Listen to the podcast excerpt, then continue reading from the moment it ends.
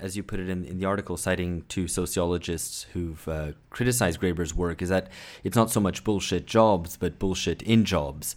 Um, which I guess is one one angle to it, which is especially today people experience uh, the growth of neoliberal bureaucracy and a lot of um, forms of control, a lot of forms of bullshit in their job, which they experience as a trauma. Um, but of course, one one might go you know much further than that in terms of uh, the the sort of alienation and exploitation inherent in capitalist labor relations as a whole.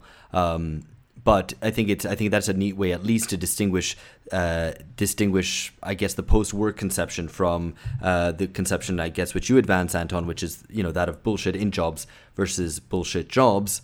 And the other aspect which we've already spoken about which is the idea that everything is a job now so that even you know jobs have colonized leisure.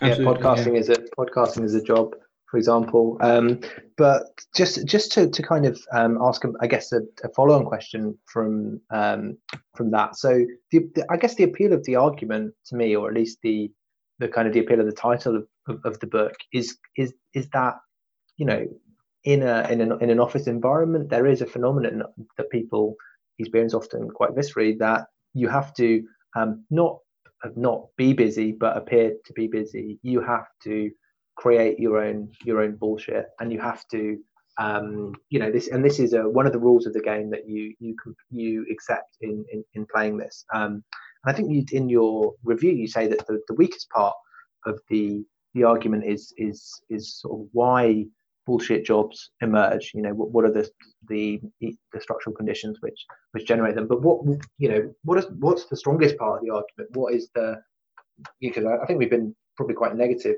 overall so so far. But what are what are the, the bits of this of this book or this approach to understanding work that, that have value in your opinion, if any?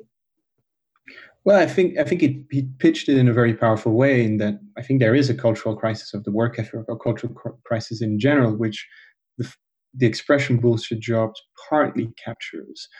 I think there are two paradoxes insofar as why is that book so specifically popular in elite circles? Um, so why is uh-huh. it that he advertise it on The Economist and Bloomberg, all these classical uh, spokes platforms uh, for the capitalist class? So why is it that they're so invested in buying into the story of bullshit jobs?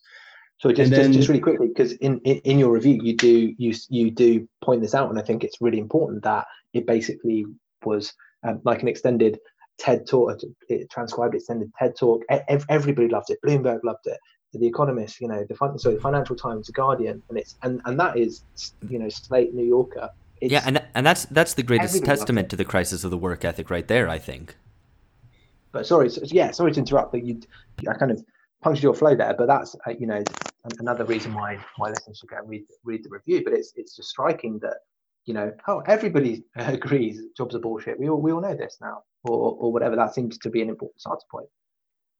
Yeah, yeah, and I think the way you analyze, uh, uh, sorry, analyze this um, elite enthusiasm for the book is mm. also through the bullshit in jobs um, argument to say like, of course they'd be invested in seeing jobs as bullshit jobs um, because it allows for a complete elimination of the potential of power, even within a bullshit job.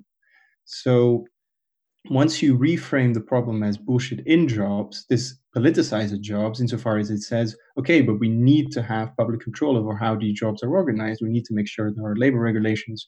We need to make sure that these office workers get unionized as well, that we introduce models of strikes that can actually allow them to change their working environment. But if you just model it as a bullshit job, this already creates this tendency within the capitalist class, which is okay, work is not important anymore. It's mainly within a sphere of consumption that will, people will, will look mm. for emancipation because they have no incentive whatsoever to invest in better working conditions in that case. Mm. Um, so it doesn't coerce capital into anything specific.